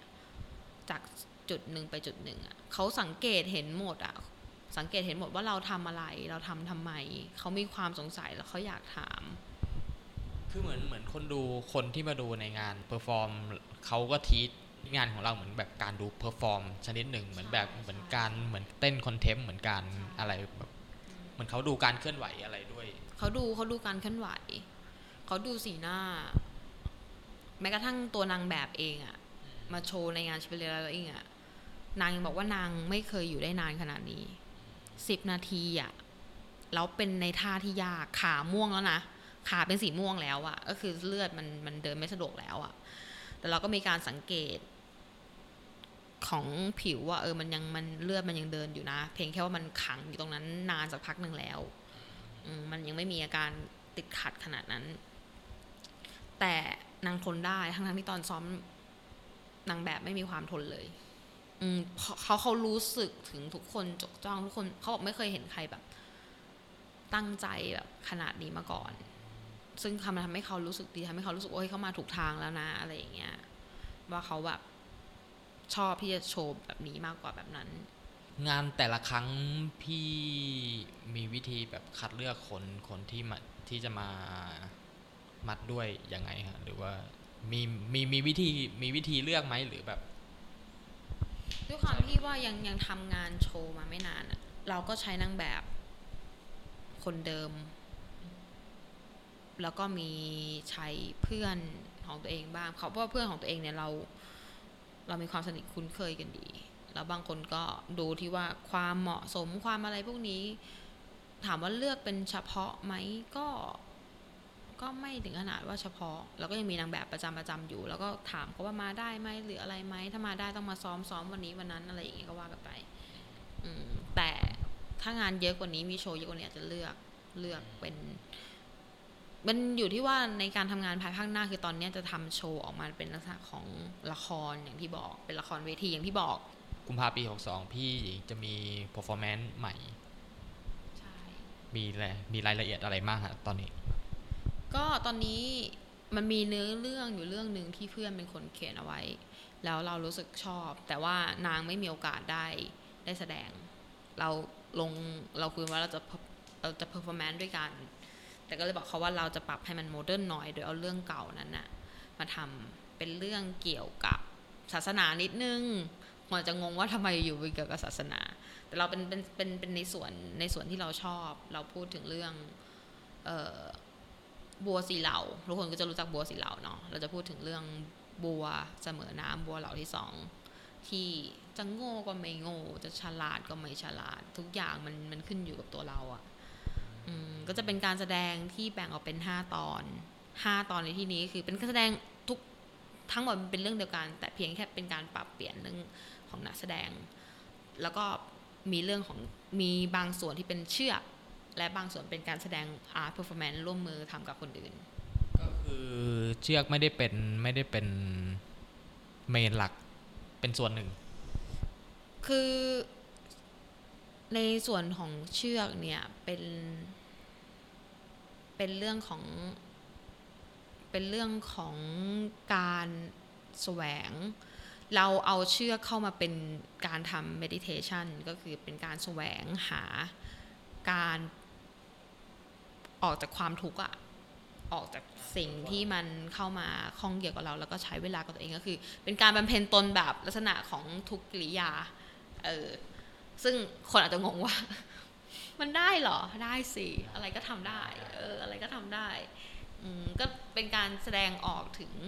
หลาย ๆ คนที่มี รสนิยมชื่นชอบความเจ็บปวด ความเจ็บปวดที่ปกแบบแตกต่างจากคนอื่น ก็คือเรามองว่ามันเป็นการทำเป็นการทำทุกกิริยาที่ที่ออกมาในในในทางของการแสวงหาความความสุขเหมือนกัน นี่คือก็นับว่ามีมีรายละเอียดพร้อมประมาณหนึ่งสถานแล้วเรื่องสถานที่เรื่อง ก็ตอนนี้กำลัง คุยอยู่ว่าจะหาสปอนเซอร์ไหมใครอยากเป็นโอเคสปอนเซอร์ติดต่อมาค่ะ ที่ที่เพจได้ได้ได้ไหมได้ค่ะ ที่เพจได้ก็คือตอนนี้กำลังอยู่ในส่วนระหว่างการหาสปอนเซอร์ แต่ก็มีการจัดวางนักแสดงเอาไว้แล้วเหมือนกัน ดนตรีก็บอกเลยว่าคุ้ม บัตรอาจจะอาจจะมีอาการแพงนิดนึง แต่เราไม่ได้ทำเล่นๆไงเราทำจริงจังอืมก็ รายละเอียดก็เดี๋ยวจะเพิ่มขึ้นมา ตอนนี้ก็เอ่อมองหาผู้กำกับอยู่นะคะ ผู้กำกับไม่มีเลย เออต้องมีผู้กำกับด้วย อ่าแล้วแต่แต่สำหรับพี่ยานานี่คือเป็น performer กับเขียนบทเหรอ ก็บท original เนี่ยมาจากเพื่อน เราเป็นคนเอามาเขียนอีกทีหนึ่งใช่ คือตัวตัวเราเองเนี่ยเป็นคนชอบการดู performance สิ่งที่ชอบมากที่สุดในการดู performance คือโอเปร่า คนจะมองว่าเฮ้ยโอเปร่าเนี่ยเราว่ามันดูแบบ old school แต่แบบ มันมีเสน่ห์ของมันอะแล้วเราพยายามที่จะเอาสิ่งที่เราชอบมาใส่ในงานของเราอืมคล้ายๆโอเปร่านิดนึงแต่ในแนวแบบเถื่อนๆหน่อย แต่เป็นแบบเป็นแบ่งๆเป็นตอนๆกันไปเป็น modernใช่ใช่ใช่ก็มีการแสดงเป็นเป็นเต้นเป็นอะไรพวกนี้ อันนี้เป็นเรื่องของอนาคตคือกุมภาปีหน้า มาอันนี้แน่ๆชัวร์ชัวร์กุมภาๆ แล้วเราขอกลับมาพูดถึงสำหรับสำหรับผมนะ เป็นเหมือนไฮไลท์ประจำปีของพี่ ก็คืองานชิบ r รีไลฟ์ดรอ w ิ n งที่ผ่านมาเมื่อเดือนพฤศจิ ใช่ไหมก็พูดกันตรงๆว่าผมเพิ่งเคยเห็นงานสองอย่างเนี้ยมารวมกันอยู่ในงานเดียว มันมันเคยมีงานประเภทนี้มาก่อนหรือเปล่าฮะหรือหรือ รือถ้าไม่มีพี่เอาไอเดียการงานวาดรูปกับการงานโชว์ชิบารีเนี่ยมารวมกันมันมันเกิดขึ้นมาจากตรงไหนอืมเท่าที่รู้มามีนะคะ มีมีการวาดเอ่อวาดรูป มัดวาดรูปเนี่ยรู้สึกจะเป็นในกลุ่มของคนวาดรูป ใช่ใช่แล้วก็ไอ้เรื่องของชีวิตไลฟ์ drawing เนี่ย ที่เป็นในส่วนของอาร์ตที่จริง ๆ ที่เขาทำเนี่ยเขาก็ทำในเมืองนอกกันมาอยู่ ก็มีการติดต่อพูดคุยกับทางนู้นว่าเขาทำกันยังไงอะไร ก็เพราะเราเราก็อยากจะทำเพราะว่าอย่างที่บอกว่าเราเป็นคนชอบงานศิลปะอยู่แล้วอะแล้วเรากำลังมองหา ว่าเฮ้ยเราจะทำยังไงให้สิ่งนี้มันมันออกสู่สายตาของคน แล้วก็อีกใจหนึ่งก็คืออยากทำอยาก ความอยากคือก่อนทุกสิ่งค่ะมันมีความอยากแล้วก็ได้คุยกับออโอ๊ตมนเทียนโอ๊ตมนเทียนเขาเขาเป็นศิลปินที่มีชื่อเสียงในเมืองไทยเหมือนกันว่า เราอยากทำแล้วก็เคยได้สอนโอ๊ตเกี่ยวกับเรื่องเชือกมาด้วยเออคือไปมีติวส่วนตัวเขามาแล้วก็บอกเขาว่าเขาอยากทำเขาก็ให้ความร่วมมือช่วยเหลือในการในการทำ แล้ว feedback ของงานเป็นไงบ้างฮะด้วยความที่ตัวของโอ๊ตมณเฑียรเนี่ยเป็นคนคนหนึ่งที่ช่วยทำให้งานเนี่ยมีมีมีมีมากขึ้นกว่าเดิมก็คือลูกศิษย์ของเขาเนี่ยตามมา ลูกศิษย์ที่ไม่เคยเห็นอะไรแบบนี้มาก่อน เราได้รับฟัง feedback จากคนที่ไม่เคยรู้จักสิ่งนี้มาก่อน แล้วมองว่ามันเป็นสิ่งที่สวยงามแม้กระทั่งเพื่อนบางคนที่เขาไม่เคย เรารู้จักกันเราเคยเห็นกัน เขาไม่เคยมาดูเราโชว์เลยสักครั้งอะ่ะพอเขามาดูแล้วเขาก็ยังรู้สึกอินกับมัน มีนักศึกษาเยอะแยะเต็มไปหมดเลยเข้ามาพูดคุย อยากทำโปรเจกต์นี้นี้นี้นี้เราก็บอกเราให้คำปรึกษาได้ แต่เราก็บอกผลเสียกับเขาไปเยอะว่ามันมีไหมผลเสียเรื่องตรงนี้ซึ่งเขาก็ต้องตัดสินใจเองว่าเขาจะทำมันต่อหรือไม่ทำมันต่อ อันนี้ขอกลับ ไปถามหน่อยว่าอย่างอย่างอย่างที่ผมเคยพูดไปว่าผมรู้สึกว่าแบบ งานงานมัดหรืองานเชือกอย่างเงี้ยอยู่ๆมันก็ พุ่งเข้ามาสู่สู่สาธารณชนแบบในในพื้นที่ที่เปิดเผยมากขึ้นอย่างอย่างบิดหูพิดตาอย่างสังเกตได้ฮะแล้วในช่วงปีที่ผ่านมาเนี่ยพี่มีมีออกสื่อออกอะไรไหมฮะมีหลักๆเลยนะคะ ก็มีเพื่อนด้วยกันเอง จากเพจอันโนโปรโมทเพจเพื่อนด้วย ก็มาทำวิดีโอสั้นๆ ให้หนึ่งวิดีโอ แล้วก็มีกูรูแมกกาซีนเราเป็นคนออกสื่อน้อยนะ คือคนมองว่าเราออกเยอะแยะ แต่ความจริงแล้ว เรามีรูปรูปอะการถ่ายรูปอะเยอะ แต่การออกสื่อจริงๆอะน้อย เพราะแบบ เราเป็นคนที่ไม่ใช่แบบว่า อาทิตย์นี้อาทิตย์หน้าออกสื่อ คือเรามีการเตรียมตัวเป็นเดือน เพราะว่า ความปลอดภัย ความปลอดภัย เราต้องปลอดภัยกับตัวเองแล้วแบบ ด้วยความที่หลักการทำงานของเราคือ เราเป็นเรามองเห็นมองอนาคตว่าเราจะอยู่ในจุดตรงเนี้ยเราต้องทำให้มันดีอะเพราะฉะนั้นปลอดการทำงานออกมามันมันมันต้องทำให้ดีอะเพราะฉะนั้นการเตรียมตัวมันต้องมีอะปลอดภัยจากอะไรครับ หมายความปลอดภัยที่นี้คือเราต้องมีการฝึกมีการนำเสนอที่ถูกต้อง ไม่ใช่ไม่ใช่ผับทำมั่วๆมันทำให้คนแบบมองว่าเฮ้ยง่ายยูก็ทำได้ เรามีการฝึกกันมาก่อน อันนี้คืออย่างนี้ผมคือผมสนใจว่าแบบพอพอ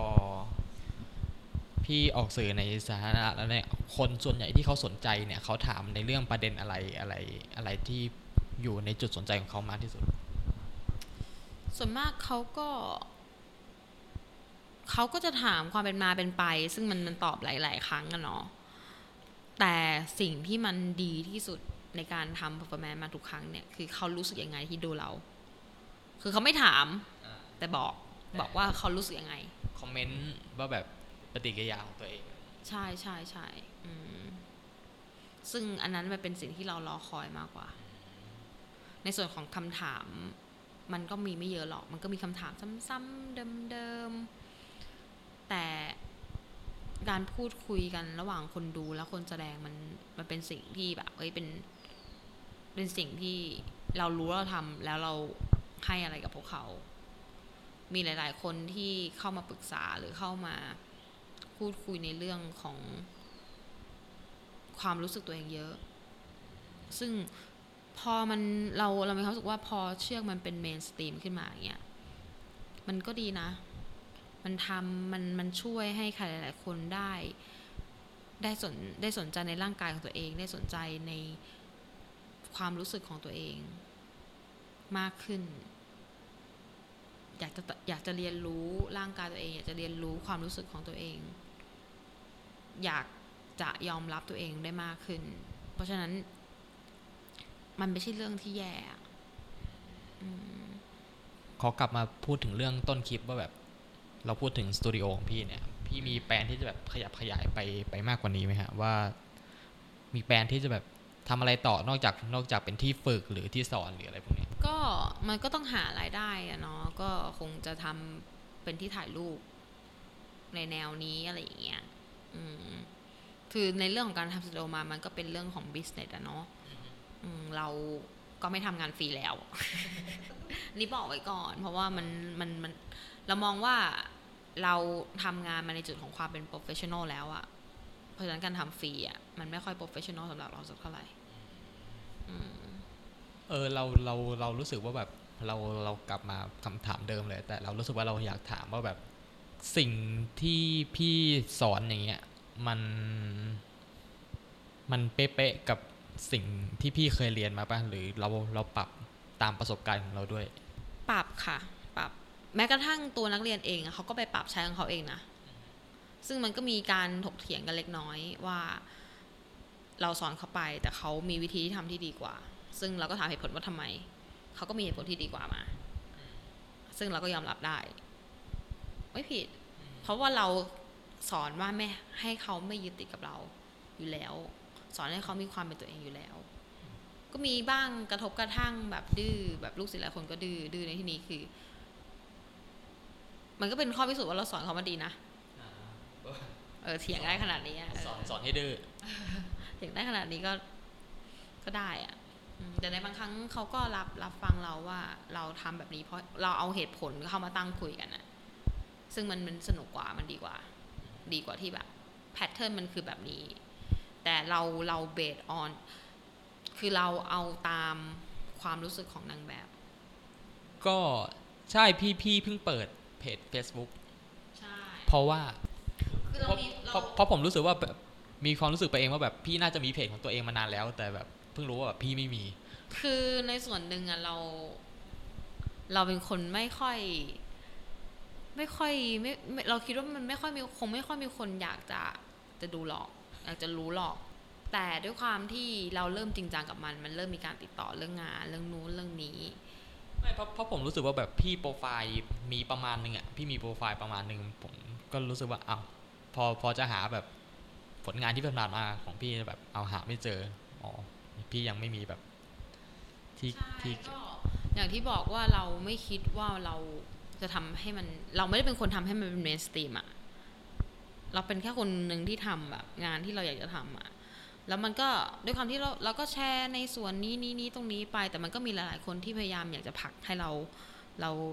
มาทำตรงนี้อย่างจริงจังซึ่งเราก็ขอบคุณพวกเขาว่าเออเขาก็ทำให้เราเกิดขึ้นขึ้นมาได้แบบเป็นจริงเป็นจังนะ ซึ่งตอนนี้ก็นับว่าจริงจริงจริงจังหรือยังก็จริงจังนะตอนเนี้ยแต่ถ้าเกิดเป็นตัวเองถ้าเกิดยังเป็นตัวเองอยู่ ก็คงยังไม่มีเพจหรอก เพราะมันมันมันยุ่งยากมัน มันต้องมานั่งบริหารหลายเพจ ซึ่งพอมีแล้วก็ไม่ค่อยได้บริหารสักเท่าไหร่ไงคือมีคนไลค์อยู่ประมาณสี่ร้อยกว่าคน เยอะแล้วเยอะเยอะกว่าเพจผมอีก มีเพจด้วยเหรอ มีสิเพจเพจของรายการนี่ไงจริงดิมีมีเออน่าจะไม่ถึงร้อยของผมตอนเนี้ยเดี๋ยวไปไลค์เพิ่มเดี๋ยวไปไลค์เพิ่มไม่รู้ว่ามี ไม่รู้ว่ามี เออ นั่นแหละแล้วก็แบบพูดว่าไงอะ เราก็เริ่มทำเริ่มลงรูป เริ่มเริ่มเปิดเป็นเป็นสาธารณะมากขึ้น เพราะว่า Facebook เราเป็น private Instagram ก็เป็น private อืมทุกอย่างเป็น private หมดเลย เพราะว่า ไม่รู้มีไม่รู้ว่ามีจะมีใครเข้ามาส่องบ้าง ใช่ใช่เพราะว่าตอนมีอยู่ครั้งหนึ่งตอนที่เปิด Shibari Live Drawing แล้วเปิดเป็นสาธารณะก็มีเพจ ศาสนาบ้างอะไรบ้างแชร์ไปซึ่งแชร์ ในชีวิตนี้ไม่เคยมีใครแชร์แบบ แชร์โพสเป็นร้อย ครั้งแรกในชีวิตก็อึ้งเหมือนกันนะ ไม่เคยเอาง่ายๆว่าตั้งแต่ทำมี Facebook ทำเพจทำ Facebook มาก่อน แล้วก็มาทำเพจนะ ไม่เคยมีใครไลค์รูปเกินร้อย คือการที่แบบรูปรูปหนึ่งโปสเตอร์โปสเตอร์หนึ่งอะถูกแชร์เป็นร้อยเนี่ย ก็ใหญ่นะช็อกช็อก อันนี้พูดกันแบบตามตรงเลยปกติลงรูปครั้งหนึ่งนะไม่จะเป็นรูปมาดสวยสักแค่ไหนนะ ไม่เกินไม่เกินร้อยไลน์ไม่เคยเกินร้อยเราก็เลยไม่ค่อยลุ่มหลงกับความเป็นโซเชียลสักเท่าไหร่อืมน้อยอะ่ะ เราไม่ค่อยลุ่มหลงกับมันสักเท่าไหร่อะก็ก็มีลงไว้เพื่อเป็นแบบเหมือนลงไว้เป็นผลงานเฉยๆอย่างงี้ปะ แต่ถ้าเกิดแบบเป็นเก็บเป็น portเก็บใช่ใช่ถ้าเกิดแต่ถ้าเกิดอาจารย์โยมามาไลค์มาไลค์รูปไหนมาเลิฟรูปไหนนะก็คือปลื้มแค่นั้นก็ปลื้มละเรามีความรู้สึกว่าเราก็โฟกัสแค่บางคน ให้เขามาไลค์รูปเราอะเออเราก็มีความโฟกัสเท่านั้นเนี่ยก็คือ พอแบบเขาไลค์รูปอาจารย์มามามาไลค์รูปเราบ่อยๆเราก็มีความเชื่อมั่นมีความอะไรมากพวกนี้มากขึ้นอืมในส่วนหนึ่งก็ลุ่มหลงกับโซเชียลเหมือนกัน แต่ก็คือมันเป็นสิ่งหนึ่งที่ คนไกลจากเราเขาสามารถจะส่งสิ่งพวกนี้มาหาเราได้อะโอเคโปรโมทเพจไปแล้วโปรโมทอีเวนท์ที่กำลังจะเกิดขึ้นปีหน้าไปแล้ว ก็ติดตามในเพจแหละค่ะว่ามันจะที่ไหนยังไงเมื่อไหร่หรือจะมาเป็นสปอนเซอร์ให้ก็ก็ขอบคุณค่ะแล้วจะโปรโปรโปรโปรโมทคอร์สด้วยไหมฮะ ก็เอาส่งมาเป็นส่วนตัวดีกว่า เพราะแต่ละคนมีมีความความต้องการที่แตกต่างกันออกไปแต่คือก็เปิดรับเรื่อยๆ หรือเปล่า มีต้องต้องส่งมาถามค่ะว่าเมื่อไหร่อะไรยังไง แต่การเริ่มเรียนแรก ๆ มันมันยากเสมอแหละมันไม่มีอะไรง่ายหรอกมันก็ยากเสมอแหละอืมก็คือก็ต้องคุยกันก่อนว่าแบบสนใจจริงจังหรือเปล่า แต่ อันนี้ก็ขอถามหน่อยว่าแบบ การเปิดคอร์สของพี่นี่คือมันมัน fix ตายตัวไหมว่าว่าแบบต้องกี่คอร์สกี่คอร์สหรือแบบเรียนคอร์สเดียวจบก็ได้หรืออะไรยังไง ก็อยากเรียนมากแค่ไหนเท่านั้นเอง ถ้าเกิดจะมาวันนี้ปุ๊บจะจะ strong แบบไฟล์ strong เลยก็ไม่ได้คุณต้องรู้จักเชือก รู้จัก knotก่อน ถ้าคุณไม่พร้อมที่จะเรียนอย่างช้าๆ มันมันก็ไม่มีทาง แล้วก็มีมีมีมีรูปแบบการสอนสำหรับคนที่ใช้ กับเรื่องบนเตียงอย่างเดียวอ่ามัดความสวยงามอะไรพวกเนี้ย ซึ่งมันก็ต้องมีการเรียนอยู่ดี แต่ซึ่งถ้ามันลำบากก็ไปเปิดเน็ตดูอืมก็พี่พี่ก็คือเป็นคนดีไซน์คอร์สเองทั้งหมดอืมใช่ใช่ก็คือถามความต้องการของลูกค้าก่อนแล้วก็ แล้วก็จัดการว่าเขาจะต้องทำแบบไหนแบบไหนก็คือไม่ไม่มีเอาอะไรตายตัว แล้วแต่แต่ละคนเลย แล้วแต่ละคนแล้วแต่ละคนเลย เพราะว่า บางคนมาต้องการที่แบบจะเรียนถึงจุดแบบ suspension เราก็ต้องดูพื้นฐานของเขาก่อน ปรับพื้นฐาน เห็นเขาทำมัดเขาทำอะไรก่อน เราถึงจะเริ่มบอกเขาได้ว่าคอจะเริ่มถึงจุดไหนถึงจุดไหน แล้วก็ ความสามารถทางการเงินของเขาด้วยว่าเขาสามารถไปถึงจุดไหน บางคนก็เงินน้อยก็มาเรียนเดือนละครั้ง คนเงินเยอะก็มาเรียนวันเว้นวัน แล้วก็เป็นกลับบ้านไปก็มีอืมรู้สึกว่าปีหน้าของพี่หญิงน่าจะยุ่ง หรือเปล่า หรือว่าก็มีมีมีการทำทำการติดต่อไปหลาย ๆ อย่างว่าเราจะเริ่มเริ่มทำเวิร์กช็อปมากขึ้นในตามสถานที่ต่าง ๆ ก็จะมีแบบโชว์หนึ่งวันเวิร์กช็อปสองวัน ในสถานที่ต่างประเทศก็คือค่อยๆเริ่มเริ่มเริ่มก็มีคนติดต่อมาเหมือนกัน ว่าจะทำอืมแต่ก็คือ มันเป็นสิ่งที่ไกลว่าจะเกิดขึ้นแบบไหนอะไรยังไงอืมอันนี้ผมถามเล่นๆว่าแบบมีไอเดียที่จะแบบเผยแพร่ความรู้เรื่องแบบชิบริผ่านแฟนเพจของพี่ด้วยปะหรือแบบพี่ไม่ได้มาทางนี้ ก็ก็คิดเอาไว้ว่า จะเขียน แต่เป็นคนติดขี้เกียจอะ่ะ อืม อืม ก็เลยไม่ได้เขียนสักทีนึง แล้วก็เขียนไม่ค่อยรู้เรื่องด้วยก็เลยแบบ เออ มันอุปสรรคมันเยอะ ทุกอย่างมันมีอุปสรรคหมดแหละ เข้าใจใช่ไหมออเข้าใจฮะ เข้าใจฮะความรู้อะไรอะ เราไม่รู้จะให้ความรู้อะไรเขาอะไม่มีไม่มีความรู้ ไม่เพราะนั่นแหละเร็วๆนี้ผม มันก็มีคนรู้จักไงที่ที่แบบเปิดเพจให้ความรู้เกี่ยวกับ BDSM อย่างเงี้ย อ่า แล้วพอคือผมเห็นแล้วแบบ เออ แล้วเรามาอัดเทปกันทำไมวะเราเราเขียนเองก็ได้นี่หว่าอะไรประมาณนั้นแต่ไปไปมาก็พบว่าเราแบบ เราก็ไม่ได้เขียนเก่งอะไรขนาดนั้นการเราพูดการพูดการพูดอย่างอย่างเราเป็นคนชอบฟังพอดแคสต์อยู่แล้วอะคือมันทำอะไรทำนู่นล้างจานให้อาหารแมวมันก็ฟังได้อะซึ่งการอ่านมันก็คือต้องอ่าน มันมันมันก็ต่างกันต่างกันใช่ มันต่างกัน บางทีก็ทุกวันนี้บางทีก็ไม่อ่านหนังสือแล้วนะ ฟังฟังแทน ฟังแทนการอ่าน เรารู้สึกพอใจกับเทปนี้มากเลยเราเพราะเรารู้สึกแบบเออเลื่อนไหลลื่นไหลและและเนื้อเนื้อล้วน น้ำน้ำน้อย ก็สุดท้ายพี่จะมีอะไรฝากเพิ่มเติมไหมฮะหรือแบบใครใครที่อยากเริ่มต้น มาทางสายพี่เนี่ย อยาก อยากมัด อยากถูกมัดเนี่ยพี่พี่มีอะไรที่จะแบบพูดไหมสำหรับคนที่อยากโดนมัดนะคะ ลองหามองหาคนที่เราไว้ใจพอที่จะมัดได้ คือไม่จำเป็นต้องเป็นเราหรอก เพราะตอนเนี้ยในหัวพี่ก็มีแต่ธุรกิจแล้วล่ะ ก็โดนมัดก็จะเสียเงินนะคะ ตอนนี้เป็นเรื่องจริงนี่พูดเรื่องจริง เออ มันก็แบบสตูดิโอไม่ได้อยู่ได้ด้วยตัวเอง อะ ใช้เงิน ก็ก็ พี่หันมาทางแบบมืออาชีพเต็มตัว ก็คือก็คือไม่ได้เป็นเป็นแบบทำการฝึกทำการอะไร มันต้องมีค่าประสบการณ์อะไรนิดนึงใช่สำหรับคนที่มีความแบบ อยากจะลองโดนมัดลองเข้ามาคุยกันดูราคามันไม่ได้แพงหรอกแต่ก็คือ ถือว่าเป็นการให้เกียรติการการที่เราเป็นเป็นมืออาชีพปนะระสบการณ์และมืออาชีพ ใช่ใช่อืมทุกอย่างมันมันใช้มันใช้เงินแล้วก็เวลามานาน มันก็เลยจำเป็นจะต้องมีการเก็บเกี่ยวผลกำไรบ้าง มันก็มันก็น่าเกลียดเนาะที่พูดออกสื่อขนาดนี้แต่มันเป็นเรื่องจริงอะ่ะเออ มันก็เป็นเรื่องจริงอะคือพี่ก็ไม่ได้เรียนฟรีเออ แล้วก็ถ้าคนไหนที่มันเรามีการมัดฟรีได้เนี่ยมันมันมันมันคือความพึงพอใจของเรา เข้าใจปะมันเป็นความพึงพอใจที่แบบ เออ จะมัดให้ฟรีนะจะมึงต้องเสียเงินนะ อะไรอย่างเงี้ย เพราะฉะนั้นแล้วมันมันเป็นเรื่องที่แล้ว แล้วแต่เราอะเออ คือเรื่องเรื่องแบบนี้มันพูด มันพูดได้เหมือนกับการไม่ซื้อการจ่ายแบบ pro dom ในแง่ในแง่ conceptคุณเพย์ในแบบปกติอืมอ่า คุณนัดเจอกันแล้วเพย์ก็อีกเรื่องหนึ่งแต่ถ้าคุณแบบจ่ายกับโปรดอมอย่างเงี้ยคุณก็จะได้อีกแบบหนึ่งใช่เราเราเรามองว่าสิ่งที่เราให้คุณได้ ถ้าคุณจะมาแบบ มัดผมแล้วเคียนผมทีซึ่งแบบ อันเนี้ย จ่ายตังค์ก็ไม่เอาไง แต่ถ้าเกิดมาแล้วแบบเอออยากลองโดนมัดด้วยเหตุผลนี้นี้นี้นี้นี้นี้นี้เราก็ต้องใช้ในการฟังเหตุผลว่ามาเหตุผลมันคืออะไรแบบ อย่างเช่นบางคนแบบ เคยไปโดนมัดมาแล้ว แต่รู้สึกว่ามันไม่ใช่ อยากจะลองมาโดน professional บ้างว่ามันใช่ไหมอะไรอย่างเงี้ยซึ่ง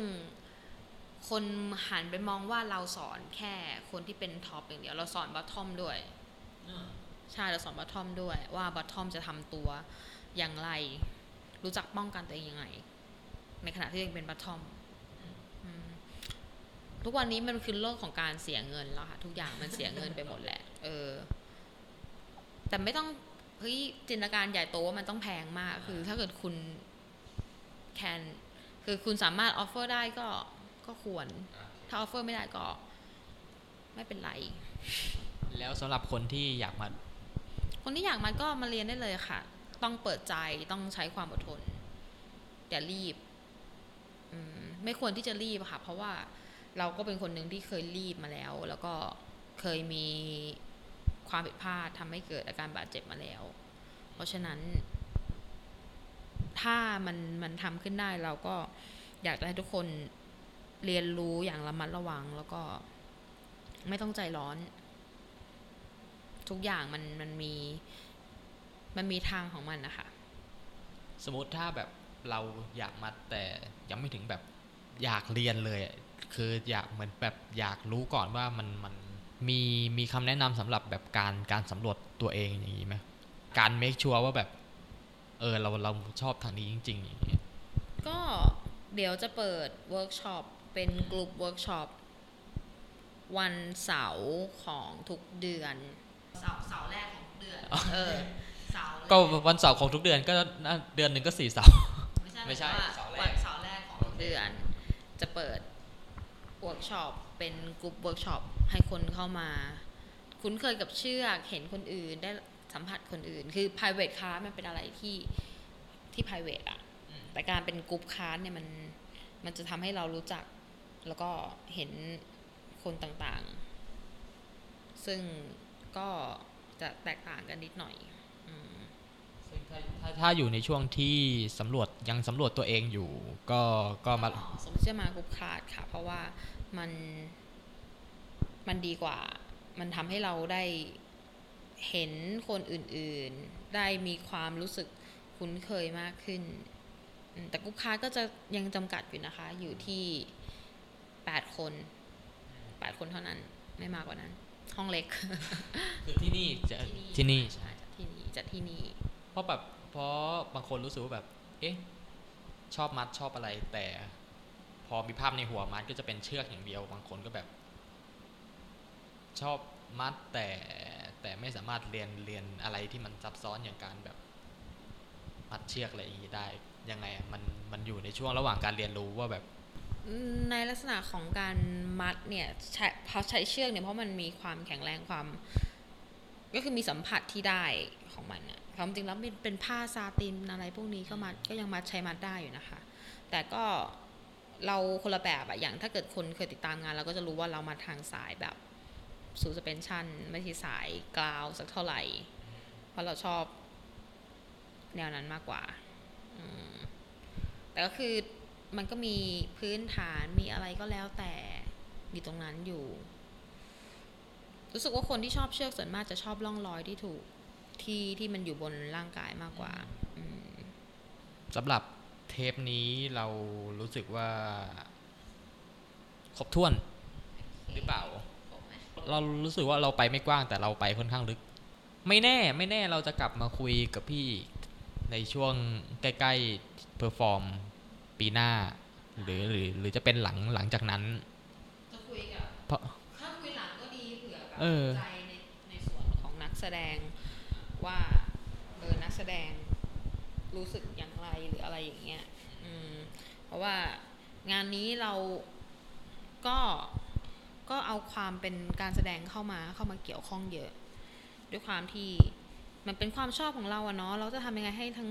ความชอบของเราทั้งสองอย่างมันมันไปด้วยกันได้อะมันก็คงจะต้องมีสิ่งนี้สิ่งเดียวแหละที่จะทำได้เพราะเรามีความรู้สึกว่าในอนาคตเราต้องมี มีแนวโน้มว่าจะมีอะไรใหม่ๆ มาคุยกับพี่ได้เรื่อยๆแหละเนาะหรือเปล่าก็น่าจะมีแหละอืมถ้าเราก็ไม่ได้คือทั้งเทปเนี่ยเราก็ไม่ได้คุยเรื่องเรื่องเชือกซะมากกว่า เราคุยเรื่องงานศิลปะกันเยอะนะแล้วก็เรื่องของ BDSM ก็น้อยอะ่ะเออรู้สึก แต่แต่พี่แต่พี่ก็ไม่ได้มาใส่ BDSM เต็มตัวอย่างนี้ด้วยปะก็ถามว่ามันในช่วงนี้เต็มในช่วงนี้มัมันเต็มตัวไหมเราไม่ได้เราไม่ได้โชว์งาน BDSM ออกสู่สายตาคนอื่นอย่างที่บอกว่าเราไม่เราไม่มีความ เราไม่มี confidence มากพอที่จะโชว์มันออกมาสู่สายตาคนอื่น แต่พี่รู้สึกมันมีกลุ่มคนดูปะแบบ มาดูว่าเรา pay impact กับคนอื่นน่ะเหรอ ไม่จำเป็นต้อง impact ก็ได้เดี๋ยวแบบมามาทางเอียงมาทาง BDSM มากกว่าเป็นเป็นอาร์ตคือลองแล้วอะไม่ค่อยชอบอะอืมไม่ใช่ว่าคนดูไม่ชอบนะ คนดูเขาก็ชอบอะไรแบบนั้นอยู่แล้วแหละแต่เรารู้สึกว่าเราสามารถทำได้เต็มที่มากกว่าเวลาที่เราอยู่ในสถานที่ที่มันปิดอะอืมเราเลือกก็มันต้องเลือกอะคนเราจะเหยียบ เรือสองแคมสองแคมปะวะเออตลอดเวลาไม่ได้อะมันก็ต้องเลือกใช่ไหมว่าสิ่งไหนที่จะออกสู่สายตา คนและเป็นชื่อเสียงของเราและส่วนไหนที่เราทำมันเพื่อ เพื่อแบบความชอบ ความชอบแบบเบื้องหลังของมันมันก็เป็นอีกเรื่องหนึ่งนั่นแหละ ก็ขอบคุณพี่หญิงสำหรับสถานที่ในสำหรับ สตูดิโอใหม่ของพี่ ก็ถือว่า เสร็จแล้วเดี๋ยวเดี๋ยวจะมีเดี๋ยวว่าจะเปิดปาร์ตี้สำหรับคนที่อยากจะชอบชอบเรื่องเชือกเรื่องอะไรพวกนี้ ก็คือจะเปิดแบบ เพราะว่าความจริงงานเปิดสตูดิโอเนี่ยเปิดไปแล้วครั้งหนึ่งอันนั้นก็ไม่รู้ว่าจะนับควรจะนับหรือเปล่าว่าเป็นงานโชว์อยู่เหมือนกัน แต่วันนั้นเป็นไม่ค่อยพร้อมสักเท่าไหร่ซ้อมมันแค่ครั้งเดียวแล้วก็โชว์เลย แต่เราก็เลือกท่าที่เราซ้อมกันบ่อยมาโชว์ แต่ก็มีการซ้อมก่อนหน้านี้แหละอยู่แล้วอืมก็อยู่ในบรรยากาศที่เรายังชอบอยู่ก็คือ จ้างนักเชโลมาแล้วก็มัด ก็มีความสุขดี มัดนักเชโลไม่ไม่ไม่ก็คือจ้างเชลโลมาเล่นดนตรีอะไรอย่างเงี้ยสร้างบรรยากาศของในสิ่งที่เราอยากจะทำว่าเออนี่คือสถานที่ของเรา แล้วเราก็อยากให้มันอยู่ในลักษณะนี้แนวนี้ อืม แต่ก็จะมีมีงานเปิดอีกหรือเปล่า ก็เป็นงานชุมนุมเอาคนที่ชอบเชือกเนี่ยมามากกว่า ก็ติดตามได้ในในเพจเพจก็จะโปรโมทในเพจใช่โปรโมทในเพจต้องเริ่มโปรโมทในเพจแล้วล่ะมึงไม่ได้ไม่ได้เข้าเพจเลยเนี่ยจบแล้วก็จบแล้วแหละสำหรับเทปนี้ก็อีกทีครับขอบคุณพี่หญิงสำหรับสถานที่และเวลาในการมาสัมภาษณ์ครั้งนี้หวังว่าเทปนี้จะได้ออก เทปนี้อย่าหาเทปยอ่าเทปนี้จะสามารถอยู่รอดปลอดภัยไปด้วยดีนะครับ ก็ลาไปก่อน เรายังมีสัมภาษณ์อีกอีกประมาณสองสามเทปโอเคค่ะนะครับ ก็ลาไปก่อนผมโคโคนัทบอยหญิงยาดาคค่ะรับลาไปก่อนครับ สวัสดีครับ สวัสดีค่ะ